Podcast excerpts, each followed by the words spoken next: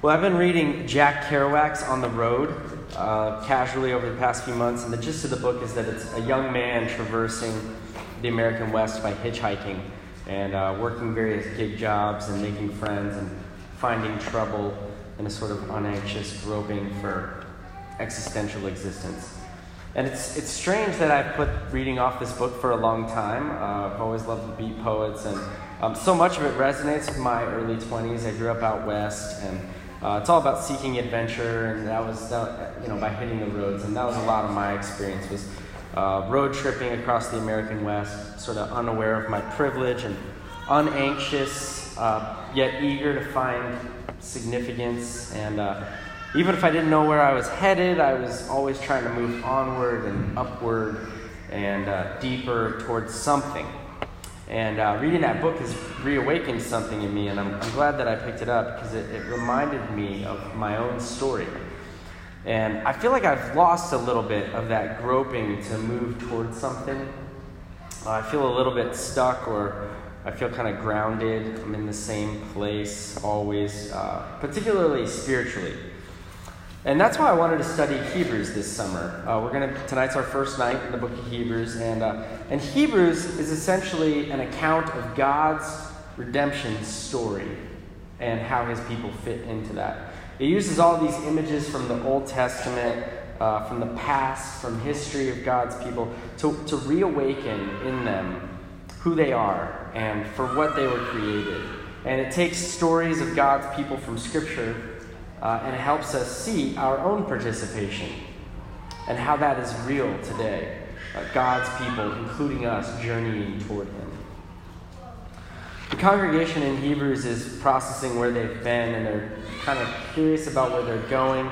And they're being pressed to find their anchor in Christ and to find their rest in the Spirit, uh, all the while trying to keep moving toward this mountain of God.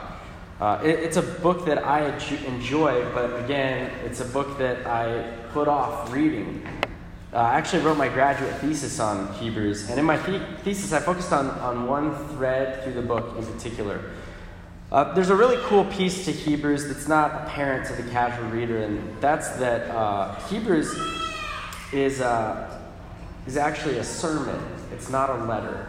And so there's this communal aspect because people heard the book the way that you're hearing me talk right now. They, it was a common experience at the same time, same place, same voice.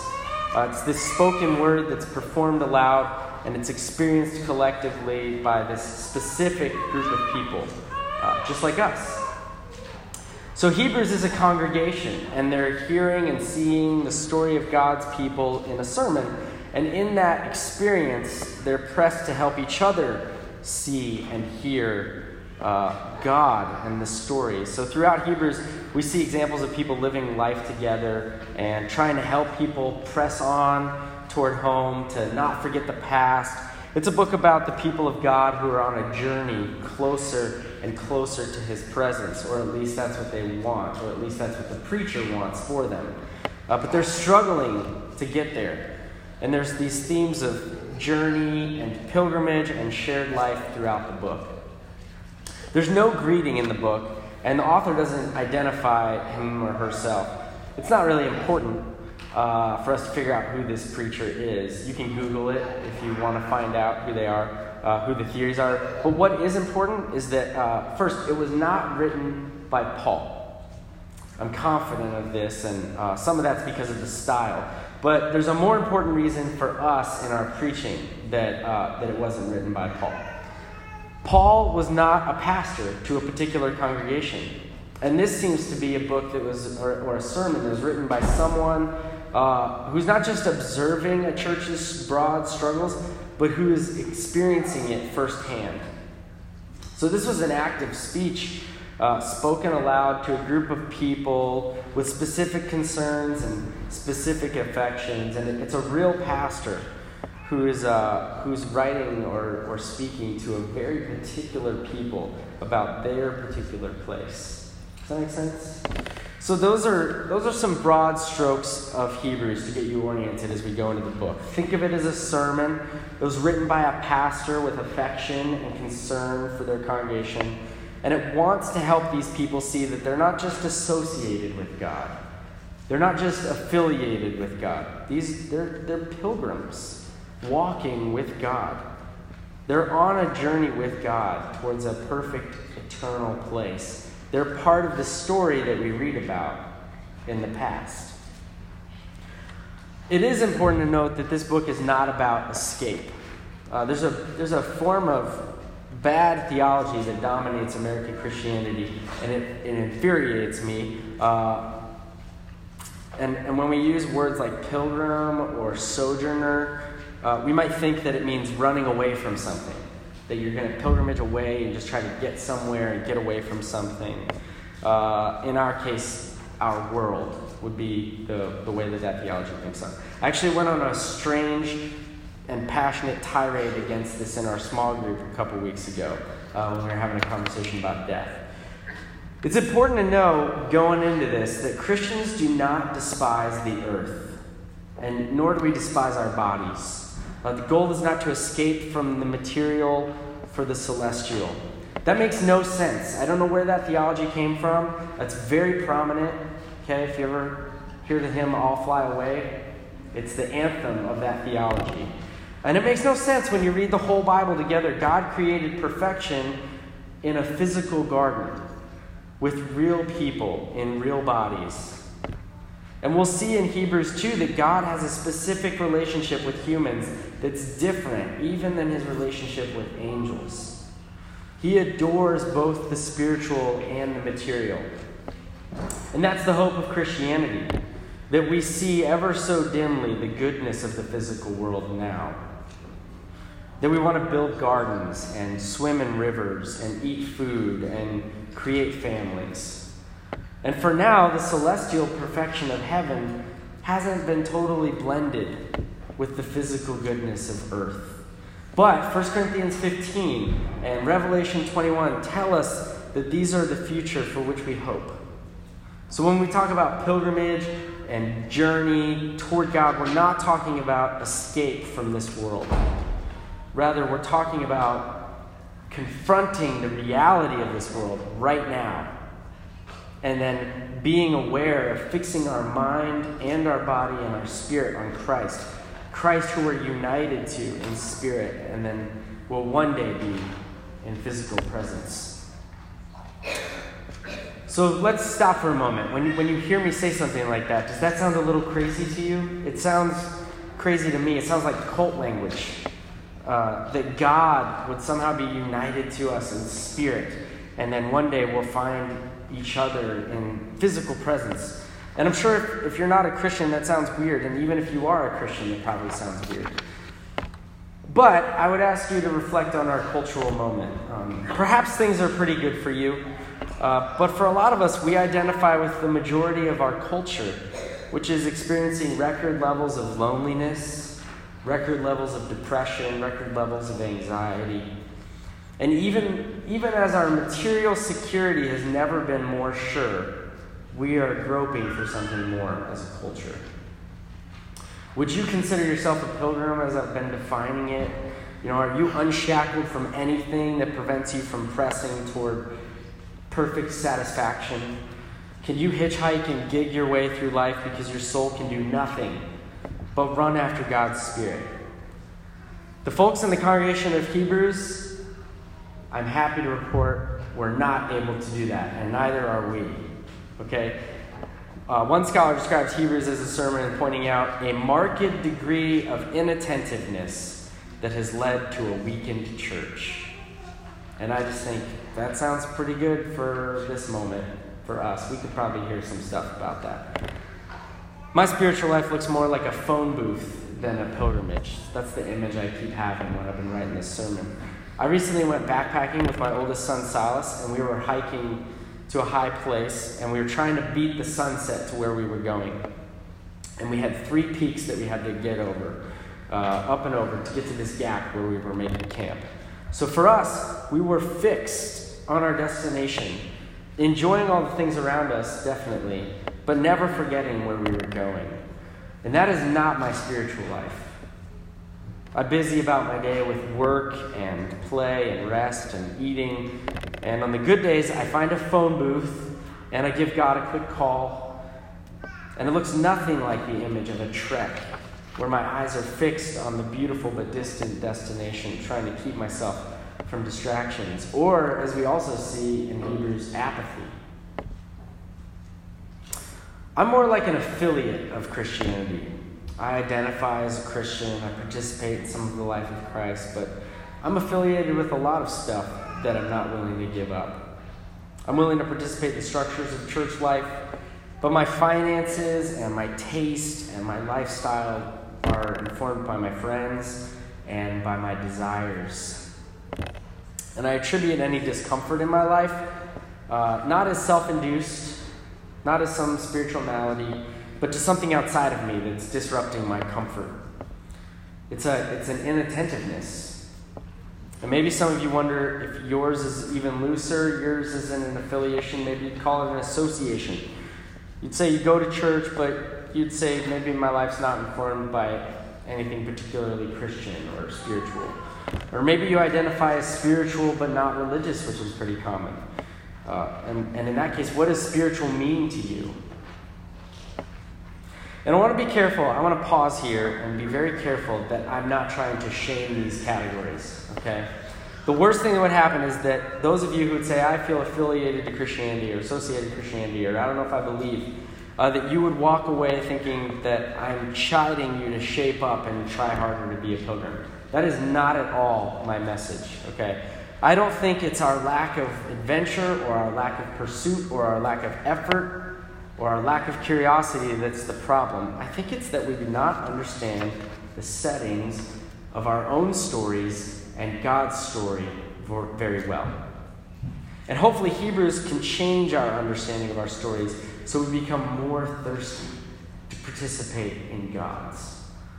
Okay, that's, that's my hope. That's my mission statement for our summer, is that we could, through the book of Hebrews, change our understanding of the stories we tell ourselves and then become more thirsty to participate in God's.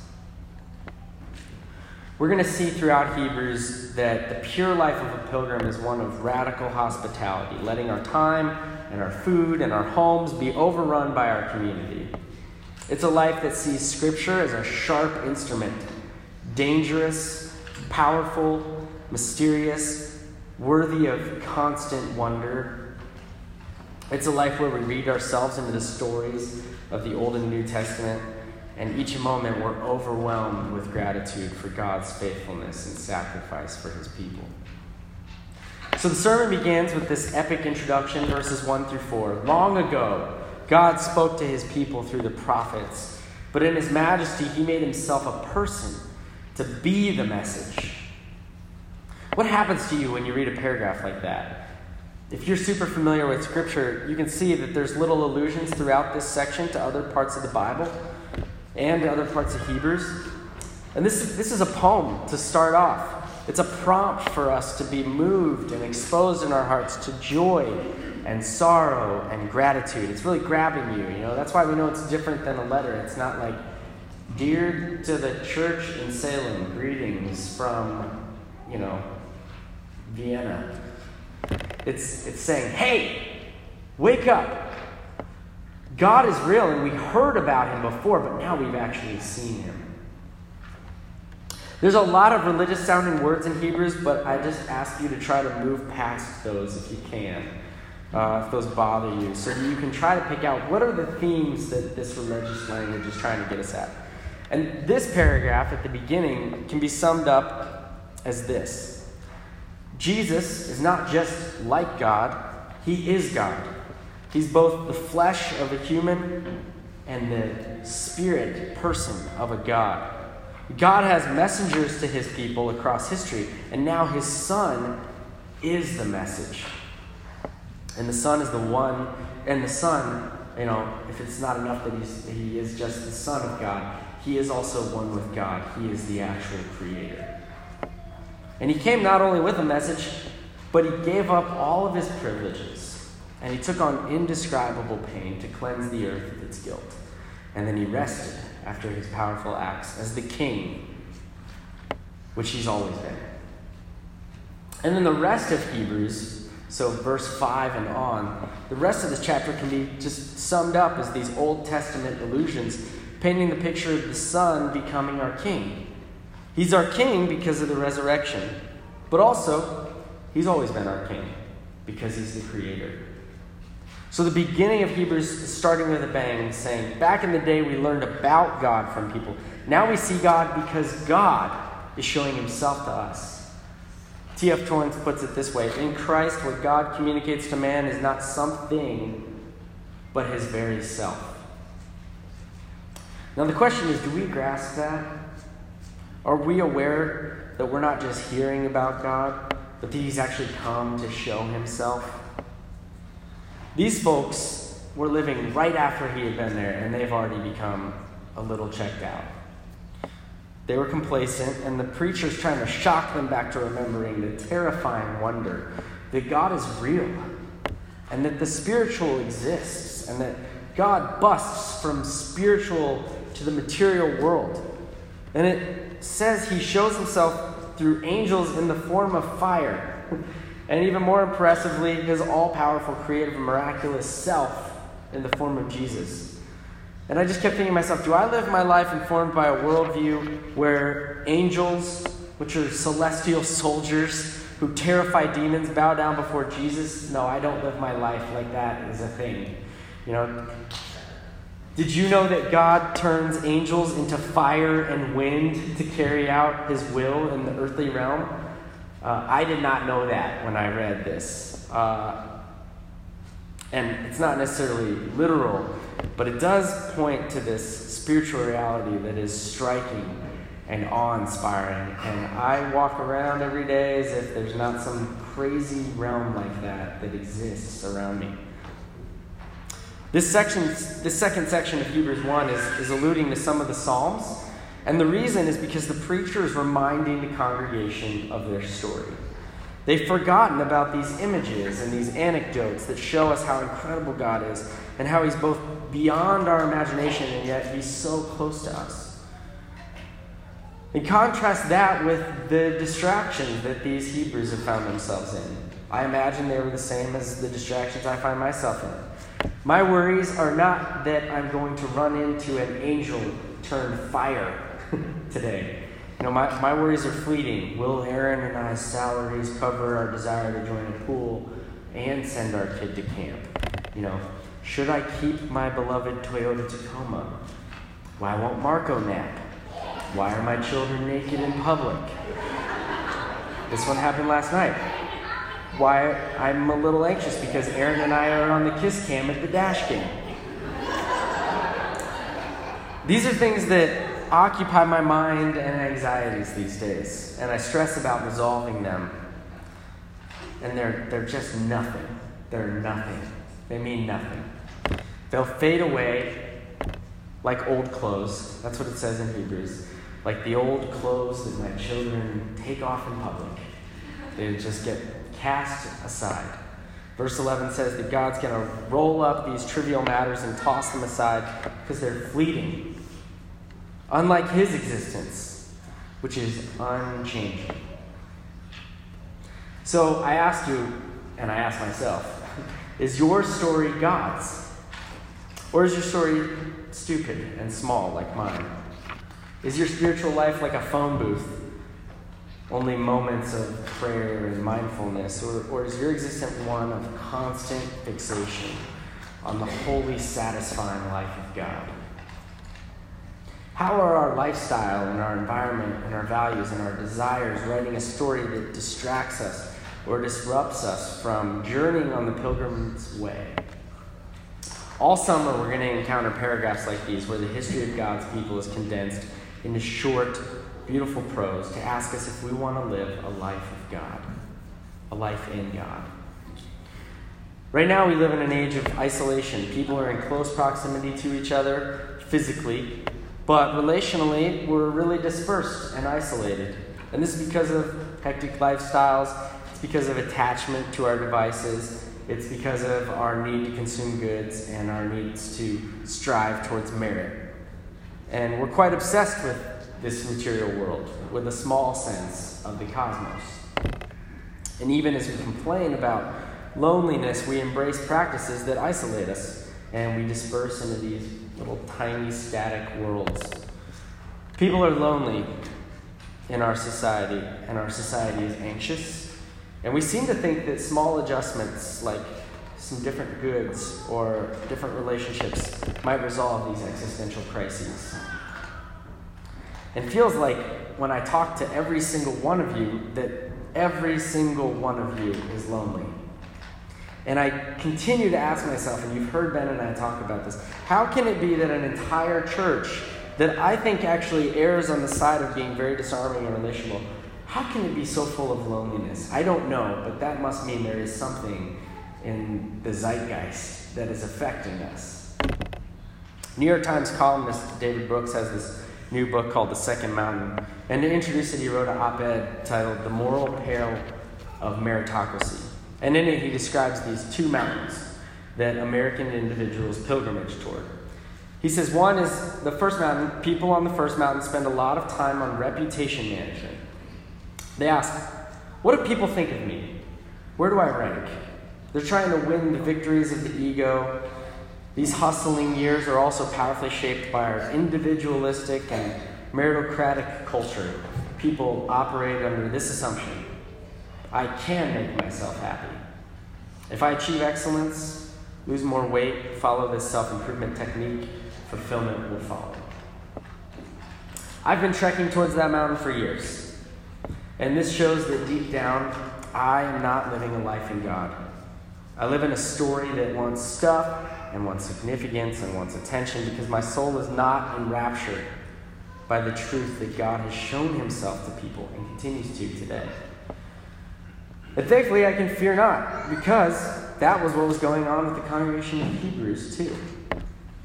Now, Brooks's second mountain is the destination of people whose pursuit of the first mountain has been disrupted midlife by a death, by a chronic illness by some suffering that, that grabs them, and if they can resist bitterness, they come out with a deeper sense of human existence and they shed the, merit, the meritocracy.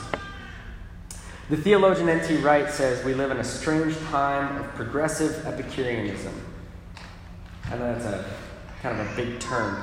But what he means by that is that the ancient Epicureans were devoted to the pursuit of happiness and pleasure as the highest end. And he's saying we have that in our culture too. Says it's a little different. We may confess we believe in Christ, but we spend our days looking for food and cocktails and clothes and digital images, all to consume to bring us momentary pleasure. We want career satisfaction and compensation and relational bliss over spiritual depth and significance.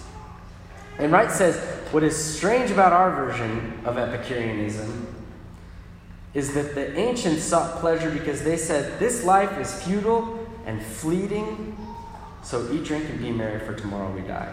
But we've blended that with a pursuit of, mo- we've blended this, this pursuit of momentary pleasure, okay, with this humanist, humanist assumption that things are, things are getting better. And they're going to get better every day with science and political progress. Things are going to get better. And those two things have never been uh, united in the history of human thinking.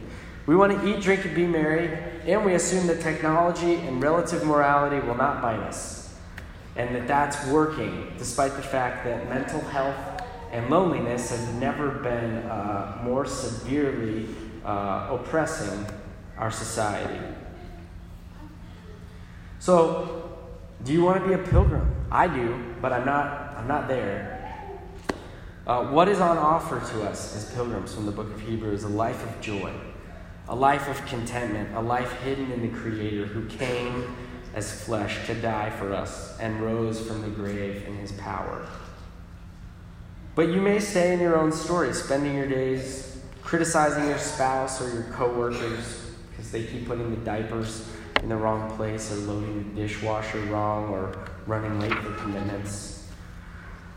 One friend told me that her story is that when she feels insecure, she has to start helping fix people's problems without them asking.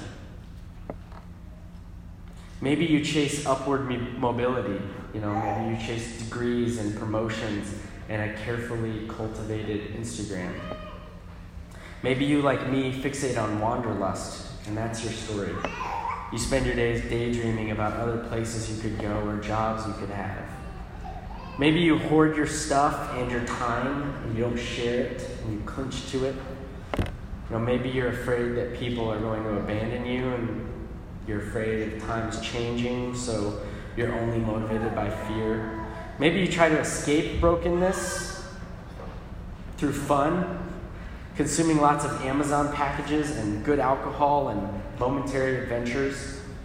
Maybe you push on other people's weaknesses to preserve your own individuality. Or do you simply hunker down in passivity? Are any of these your stories? This summer, I want to change course. I've been standing at the trailhead of the meritocracy, spiritually stuck and dreaming of momentary pleasure. I want to grasp my brokenness instead of numbing it with daydreams and consumption. I want to shed that brokenness and give it to the one who walked up Mount Calvary to crush it, and in the process, crushed himself. I want to take my selfishness and my pride and my bitterness and trade it for a life in God.